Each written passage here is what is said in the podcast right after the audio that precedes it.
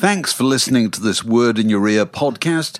If you'd like to get early access to all our productions ad-free, priority booking for our live events, and to take part in our weekly quiz, go to patreon.com/wordinyour ear for more details.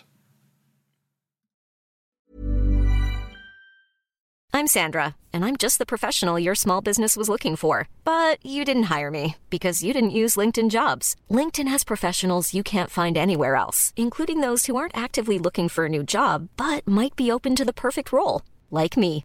In a given month, over 70% of LinkedIn users don't visit other leading job sites. So if you're not looking on LinkedIn, you'll miss out on great candidates, like Sandra. Start hiring professionals like a professional. Post your free job on linkedin.com/people today. Millions of people have lost weight with personalized plans from Noom. Like Evan, who can't stand salads and still lost 50 pounds. Salads generally for most people are the easy button, right? For me, that wasn't an option. I never really was a salad guy. That's just not who I am. But Noom worked for me. Get your personalized plan today at Noom.com. Real Noom user compensated to provide their story. In 4 weeks, the typical Noom user can expect to lose 1 to 2 pounds per week. Individual results may vary.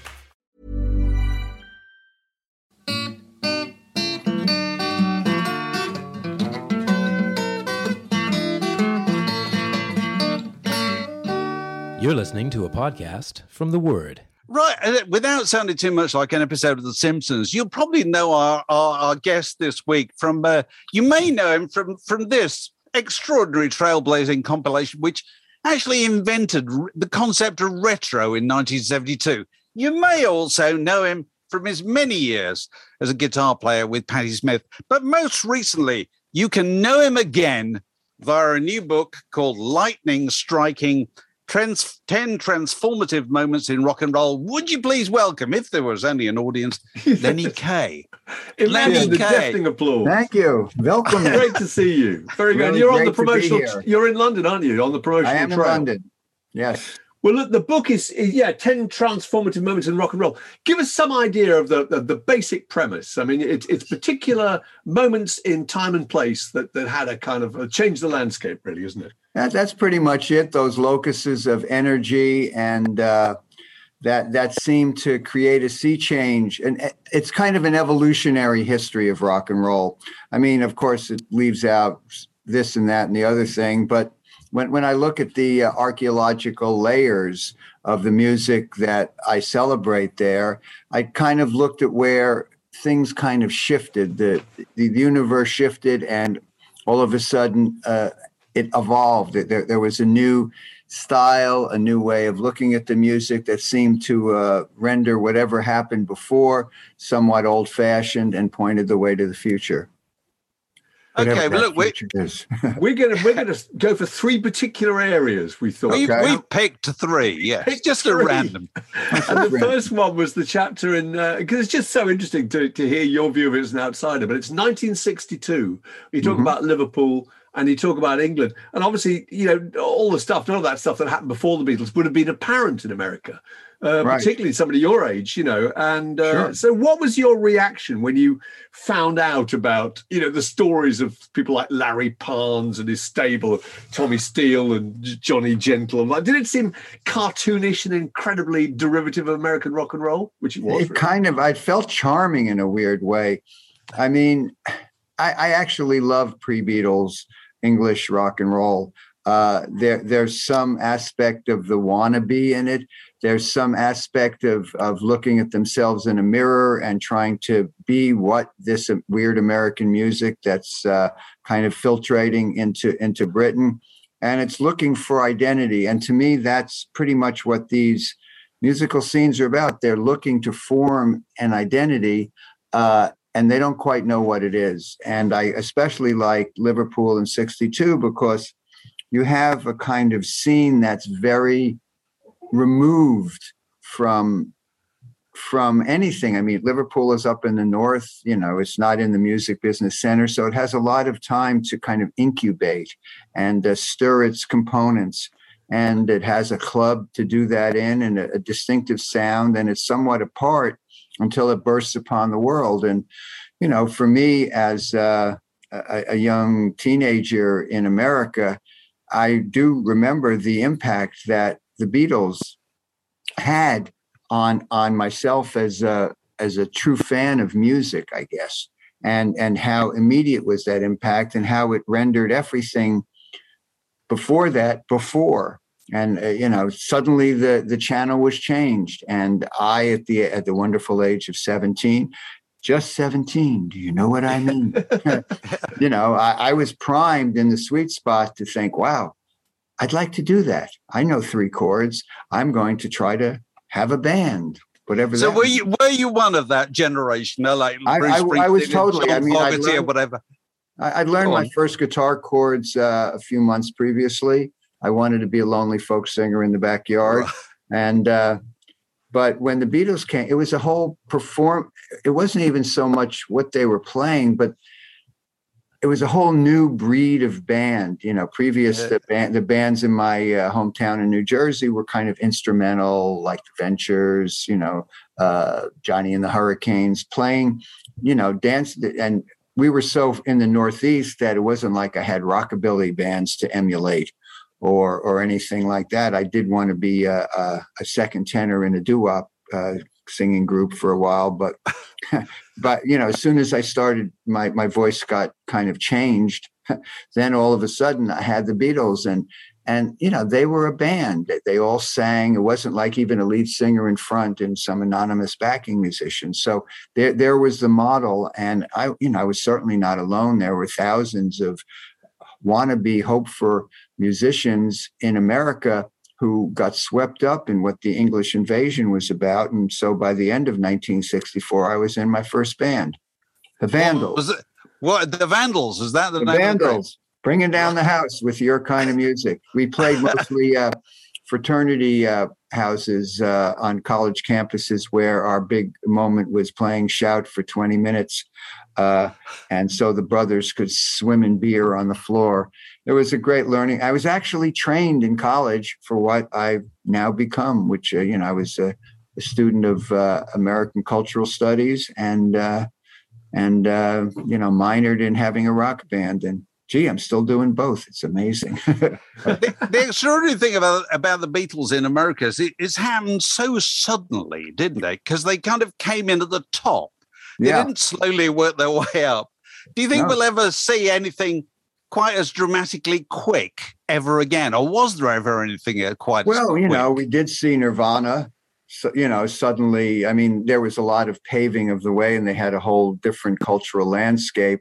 But, sometimes when these things, what about Elvis? When Elvis came along, suddenly everything before Elvis changed. You can see how these sea changes operate. It's a whole different performance style and kind of it's like a meteor hits a certain era of music and wipes out all the dinosaurs, and then you have a whole new mutation coming up. And I it's how I chart history.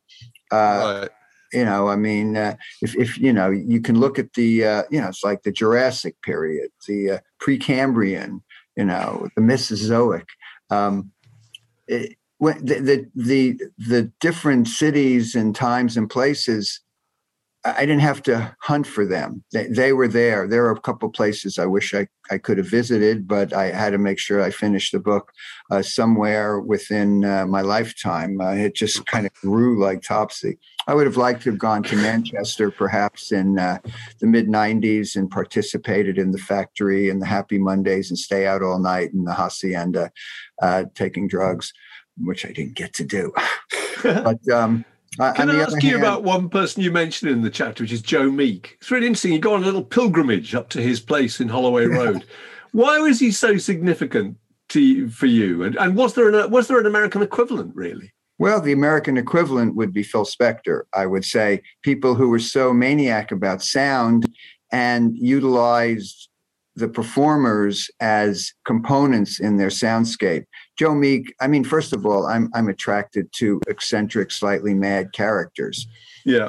He was certainly a strange one, but also he helped lay the foundation for kind of breaking the British recording industry into the future. you know, as we know, it used to be, you know, engineers in white coats, and, you know, you can't really get into the red zone. That's so horrible. And you don't really want to hear the bass drum because it's, you know, it disturbs whatever. You know, he really brought English recording into its present tense in early 1960. And I just, you know, he seems like a character that kind of bridged this very saccharine teen idol thing.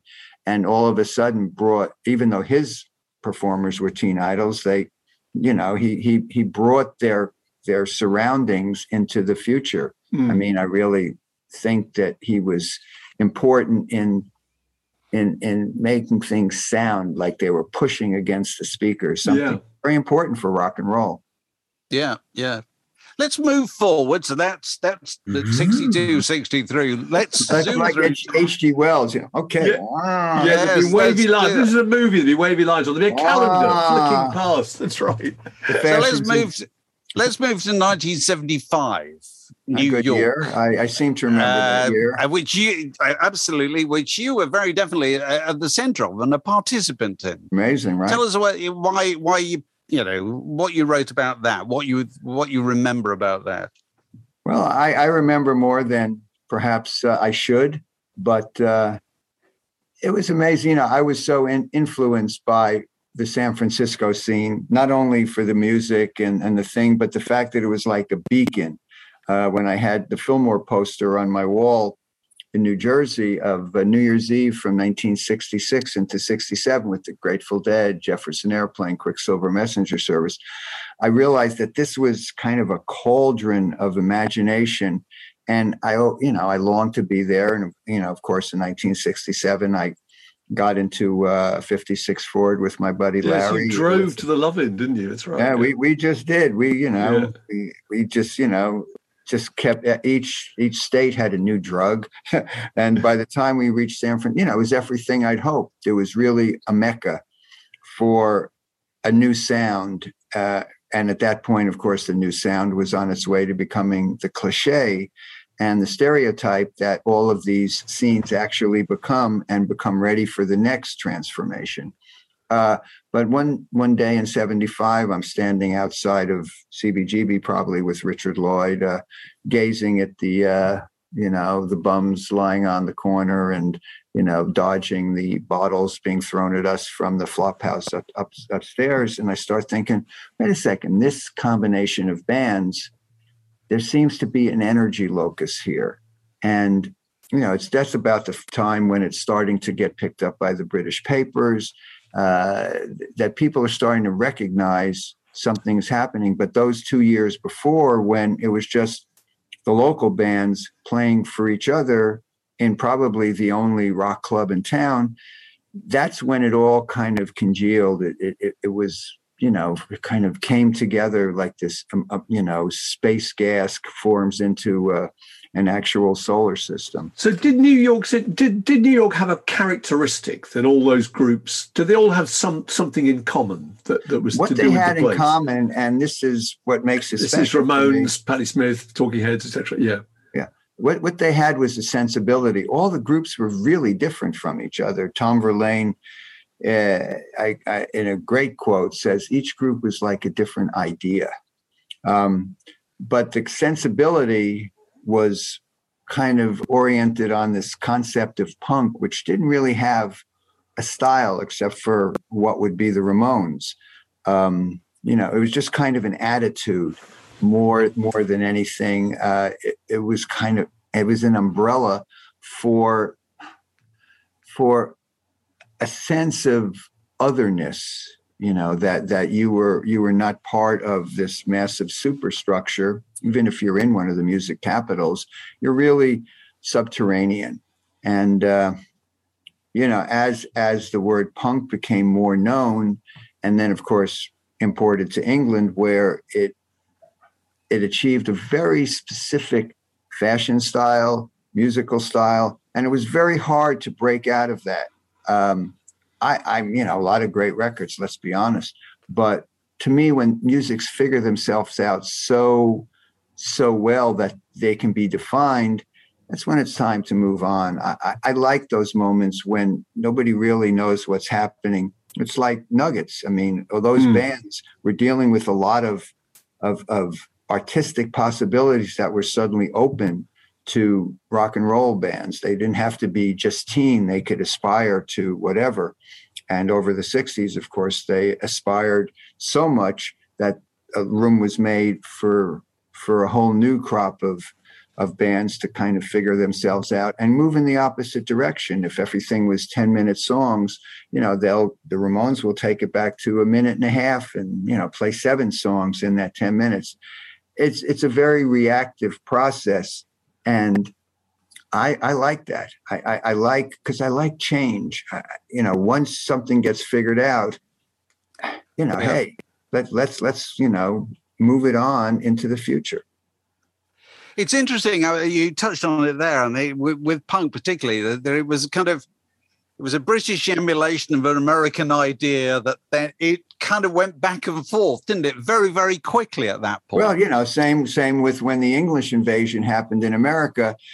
America took it and made it what we know now call the garage band. You know, they wanted, you know, most of the American bands, you know, either did them or the Kinks or the Rolling Stones or the Beatles. You know, they had some elements of all these groups, but they started spinning it, and then it really spun into its own thing, whatever that thing is. And, you know, sometimes it's better not to specify what it is, but, you know, garage bands became a thing. You had your yowling lead singer, you had your reedy farfisa type organ, you had your fuzz tone guitars, you had the singer's attitude of, you know, get my, and that kind of got underground when things became progressive. I love progressive rock. I like all rock. I mean, really, just got to find the good ones, but to be honest, it's like then things got really larger than life. And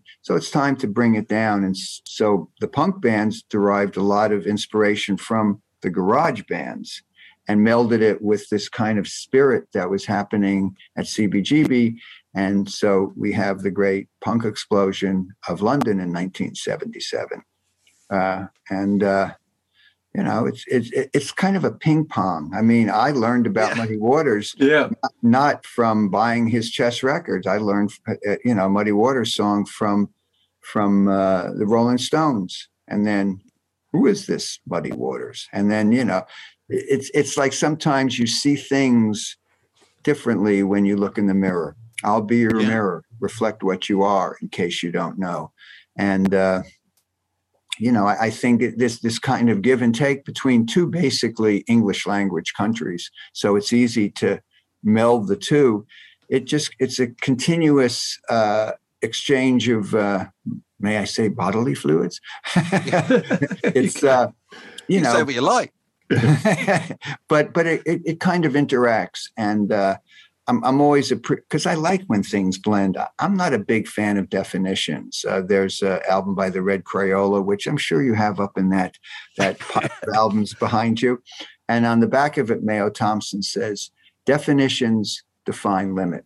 And especially with Patti, we've always believed that. We don't belong to any musical camp. In CBGBs, we were as much hippies as we were punks, as who knows what the heck we are.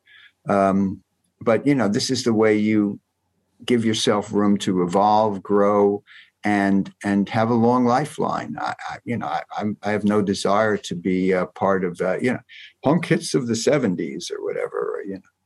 So it's an amazing description of the Unsigned Bands Festival in 1975, you know, Blondie and Talking Heads and Ramones and stuff. I just wondered if there was any groups there at the time that you thought didn't achieve that kind of level of success and deserved to do a bit better. I always had affection for the show.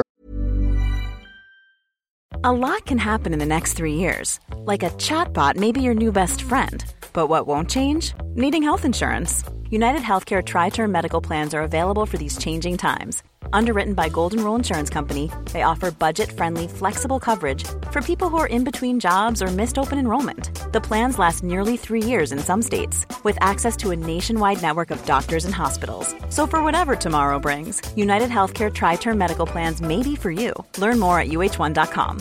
If you're looking for plump lips that last, you need to know about Juvederm lip fillers. With Juvederm Volbella XC and Juvederm Ultra XC, your lip look, whether it's subtle or bold, can last up to 1 full year with optimal treatment and no additional maintenance. Find a licensed specialist and see if it's right for you at Juvederm.com today. That's Juvederm.com. Add fullness to lips in adults over 21 with Juvederm Volbella XC or Juvederm Ultra XC. Do not use if you have severe allergies or a history of severe allergic reactions, or if you're allergic to lidocaine or the proteins used in Juvederm. Tell your doctor if you have a history of scarring or taking medicines that decrease the body's immune response or that can prolong bleeding. Common side effects include injection site redness, swelling, pain, tenderness, firmness, lumps, bumps, bruising, discoloration, or itching. As with all fillers, there's a rare risk of unintentional injection into a blood vessel, which can cause vision abnormalities, blindness, stroke, temporary scabs, or scarring. For full, important safety information, visit Juvederm.com. Millions of people have lost weight with personalized plans from Noom, like Evan, who can't stand salads and still lost 50 pounds. Salads generally for most people are the easy button, right? For me, that wasn't an option. I never really was a salad guy. That's just not who I am. But Noom worked for me. Get your personalized plan today at Noom.com. Real Noom user compensated to provide their story. In 4 weeks, the typical Noom user can expect to lose 1 to 2 pounds per week. Individual results may vary. I think Annie Golden was a really great singer, and their songs were very complex. They didn't really belong to anything.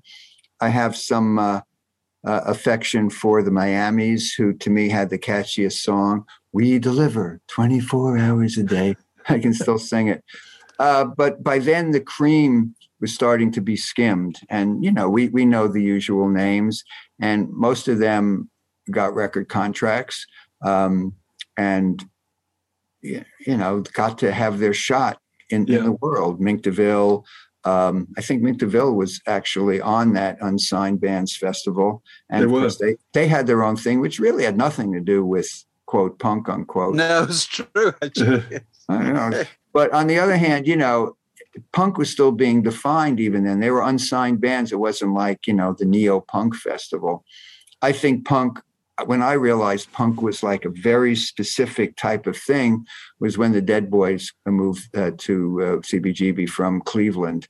And and they were great. I mean, Stiv Baders was crazy. And he once wrapped his microphone cord around his neck so tightly that he passed out on stage.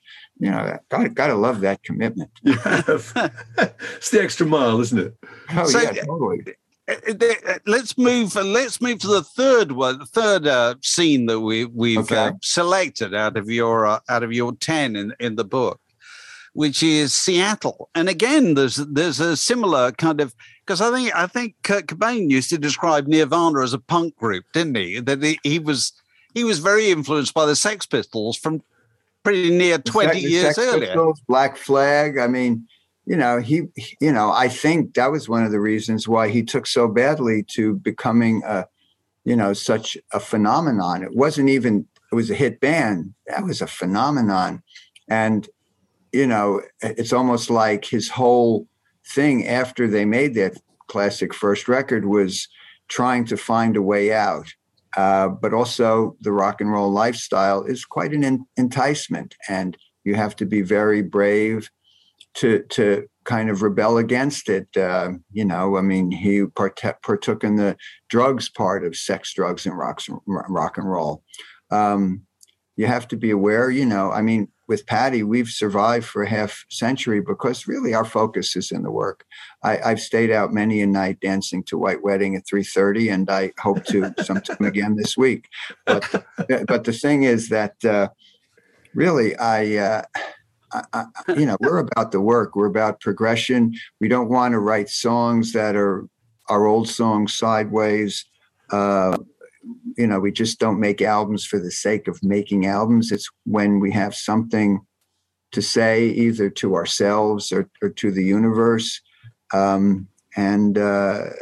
You know, we're about work. And I, you know, I know that, especially in the metal chapter with the hair metal, you know, this is like a music that's kind of catchy, you must say, but it's also built on appreciation of the delights that are offered on a silver platter to rock stars, and often you forget why you're playing music in the first place.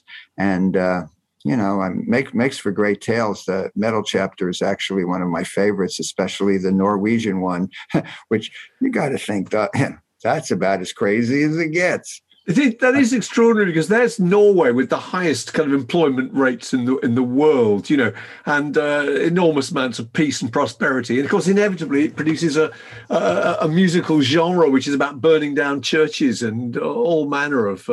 It's really insane. But as I keep reminding myself, the guy from Mayhem who was knifed to death by his bass player, you know, what did he do? He owned a record shop. He was a guy who appreciated all those albums. You know, he just wishes there was a Voivod album under V's over there in the lower right-hand corner. But, you know, they were music fans. It's just that sometimes you believe your own myths too much. And to me, that's the danger. You have to realize that you're not becoming the music. You are using the music to get outside yourself. You know, whatever conflictions and dissonances and weird emotions that you have to deal with, you know, that's why music and art was invented, to take it outside yourself so it doesn't kill you. And in both of those metal scenes, you know, and I like to bang my head as much as the next human, you know, they believed in their myth more than the healing power of their music. And but it makes for a great story. It's really, I chuckled so much as I was reading it, and you know, thank God I wasn't living it. So your book is about 10 things that took place in particular places, in particular right. times. Now we're obviously nowadays in, you know, in the world of social media. Do you think you'll have those kind of scenes again in the future, geographically located? Yes, you can't imagine that there'll ever be local music scenes, because it's well, that, you know, because the local music scenes need time. All of these scenes had a couple of years to understand themselves without outside influence. You know, surely Seattle, surely New York, as I said, you know, that's what underground is about. Now, especially with the ease of everyone, you know, a band will do its first gig and then, you know, it'll be putting it all up on social media. So not only is it somewhat more self-conscious, but it's also like too soon. You need to toil away in obscurity for a while to understand who you are. I mean, it took the Patti Smith group, you know, 3 years to add a drummer. You know, we weren't like all of a sudden, this is what we do. You know, you need that time to make your mistakes, to understand who you are, and to gather about you. These scenes are not just the bands, as Brian Eno's descriptive is. They're about scenius. It's not individual genius. Yeah. It's about, you know, the people in the audience, the cultural moment. You know, I mean, would the Sex Pistols have been the Sex Pistols without the Bromley contingent? Those people around them reflecting the music and creating a whole interplay. He calls it an ecology, and I really like that, of, you know, those just, you know, there's curiosity seekers. There's people coming down thinking, man, I'm going to make a fortune out of this. There's the bands. There's the people dressing. So the bands want to dress like those people. It's a great little, you know, what do they call it? Not stew pot. Anyway, you know, when you stir the whole melting pot. I mean, and I like that. And sometimes they have to exist on their own. My suspicion, you know, because the book ends really pre-email, you know, 1993. I don't think I got my first email until maybe 90, somewhere in that year, maybe 93. And I said, wow, I'm getting something over the computer. Have to dial it up. But of course, you know, now the computer is everything. If you don't have a phone to get your QR code, you're done. So it's like, you know, technology has its own momentum. And I believe that probably the next scene will be these little pockets of the web where like-minded people gather and understand each other. It'll be kind of like cyber geography, I guess. And I don't know, I probably won't be participating in it. It's interesting, isn't it? Because so many, it's just so interesting because so many of the things that you write about in here are about people physically meeting, aren't they? You know what I mean? They bump into each other and they recognize something about each other. And people hanging out. I mean, that's to me, yeah. That's how it goes. I mean, we can be talking, you know, over a computer or whatever, but it's not like you and me sitting at the bar, shooting the breeze, you know. I mean, I spent as much time at CBGB standing outside, you know, talking to my friends, Seymour Stein, you know, whatever it is. Then I'd walk in and the Ramones would be fighting on stage and I'd walk at it, you know, because I know they'd be back. I mean, people always say to me, you know, with a sense of wonder, what was it like? And they're always a little disappointed when I say, it was just another night at the local. You know, I mean, you probably have one too in Peoria, Illinois, except we had some bands that gathered their energies together. I mean, think about Athens, Georgia. I mean, there is a real, and I wanted to cover at one point, to do a little chapter on Athens and Minneapolis. Oh, B-52s, great. Pylon, yeah, REM. I mean, you know, it's a really good scene clustered around, I think it was the Crocodile Club or I forget what the name of the club. Anyway, yeah, I thought that's a really good example of a very insular scene that's not a major capital. These scenes don't have to be major capitals. But, you know, if you have a bunch of people gathering and doing a bunch of stuff, that's kind of great. And I like to hang out, you know. In New York, I really seldom go up and see, you know, the hotshot groups up at Madison Square Garden or whatever. I mostly go to see my friends play downtown. And that time in 1975, when my friends were playing downtown, all of a sudden, the lightning struck. It's funny when you know, when you think about that, it's like all of a sudden that you're where it's at. And it's kind of great. And I look on it very, you know, with a sense of bemusement. But I also know that really when I was down there and one of the 6 or 7 top shelf groups were on the stage, you know, I'm sitting at the bar thinking, you know, geez, there's a really cute girl down there. Maybe if I bought her a beer, you know, I'm hearing the talking. I'm not, you know, up in the front going, wow, I'm seeing something great. It's like, yeah, I'm just hanging out. And somebody comes over to me and, hey, you want to play the pinball machine? Okay, sure. So we have a little pinball excitement. It's weirdly normal. And then it moves into legend. I assume Paris in 1920s was like that. You know, I think Ernest Hemingway said something like, Paris, before it was a legend, that was when it was Paris. Yes, and sure. You know, so but now they're all legendary. 10 transformative moments. Done. There you are. They are all done. Lightning Striking by Lenny Kaye. Lenny, it's been lovely to talk to you. Really, before you go, I've got to ask you one question because you've clearly got more records than I have, more records than everybody watching. Don't bet on it. I'm really picky. Okay, well, I bet you've been really picky for quite a long time. I want to know, how do you file them? Alphabetical? Okay. Well, my 45s are really a mess. I have to say, I'm going to devote a week. I'm going to get some really kind bud, and I'm going to try to figure out the actual categories. My albums are not that bad. You know, the major food groups, there's a country section, a jazz section, a reggae section. Food groups. Great. Food group.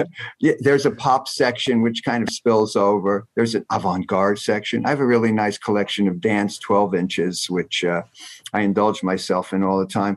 But the section I really like is the wacko section, where you just have these records, you know, when you see them in the records, you buy them for the cover, you know, and they're just like insane people. And I bought one because I keep buying them. When I was in Amsterdam, I bought the new album by Blackwater Holy Light, which is an all-female metal band on Riding Easy, who I have quite an affection for, that label. They're the ones who do the Brown Acid series, which in my mind is the new Nuggets.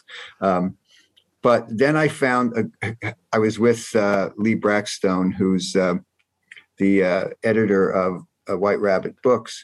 And he was buying records like crazy. I said, that's my editor. Look at that. He's bought 100 records. Yeah. But we're looking through the prog rock section. I don't often go there, but krautrock. And he takes out this Hungarian group. I can't remember the name. I haven't listened to the record. They looked so nutty from 1978. And he says, oh, this is good. This is kind of like soft prog. And I thought, well, maybe I'll just take it home and put, you know, I wish I had it here to show you, but unfortunately I don't. But, you know, that's my weird section. And it's mostly alphabetized. So especially the... But you've got to know that something's in the wacko section, and then once you're in the wacko section, you find it alphabetically. But I want to know, and often, you know, you pull it out, and it's kind of, you know, I have a lot of those. What are they called? Command records, which are like, you know, the train going from here to there, and Or here's we have a stereo system. Yes, absolutely. And you know, it's just so many records and so little time. So Captain Beefheart under C or B? That's interesting. I probably see, you know, Captain, I guess I don't think of Beefheart as his last name. And I start with, that album, Safe as Milk, right on, you know, and I have original copy. Thank you. With a sticker inside. Oh yeah. Oh, I bet you do. We'd love to come round and see it, Lenny. So maybe anytime you're in Northeast Pennsylvania, I'll open my door to you, and you know, we'll go straight to the wacko section. And actually, I love when people come over, because most of the time I look at the records and I think, what am I going to listen to? Sometimes I do that thing where you just kind of reach into it about something, and you realize. Like I was thinking, why don't you do that, David? Just reach back and get a record at random, and let's see what this is. Bound to be something really embarrassing in front of Lenny Kaye. That's the best one. Well, there you go. It's the Rocksteady crew. Yo. There you go. Oh, that's great. That's the early 80s, isn't it? It's like a hip hop. That's very good. That's very cool. It is. It is quite oddly cool, isn't it? It is extremely cool. See, people wouldn't expect you to own that, Dave. That's great. And you'll be playing it tonight. Well, I will be playing it tonight. Lenny, it's been lovely talking to you. Really great to talk to you guys. It's wonderful. This has given me a real opportunity to hang with music fans, and it's wonderful. I was on Soho Radio this morning. We had a great chat. You know, Jason Pierce of the Spaceman 3 interviewed me yesterday. We've just been on our own trips. I love talking. I mean, that's what I like to spend my time in. You know, I go into the record store, and whoever's standing next to me, you know, we start talking about records, and he says, man, have you heard this? And I said, no. And you heard this? And, you know, I like the social aspect. I once wrote a song called Record Collector, because when I worked at Village Oldies, all these people who really had they were kind of lonely people. I mean, not saying we're lonely, but, you know, they had no place, but they really liked to come into the store once a week and buy their record and talk about it. You know, I didn't know their names. So this one was Mr. Beatles, or, you know, Mr. Leslie Gore. I mean, but it really told me that what we are doing, we're in a social circle, you know, the record universe. And like a record, it goes round and round. And, I just like it. I like to go to, you know, these days I go to record flea markets, and, you know, I don't really need anything. I don't even want anything, but I'll just walk around and people will turn me on to this, or I'll, you know, wind up in an odd, you know, genre, and I'll say, wow, I really should collect square dance records. Of course, then I get home and I think, what did I do? What have I done? Yeah. This podcast was brought to you by The Word.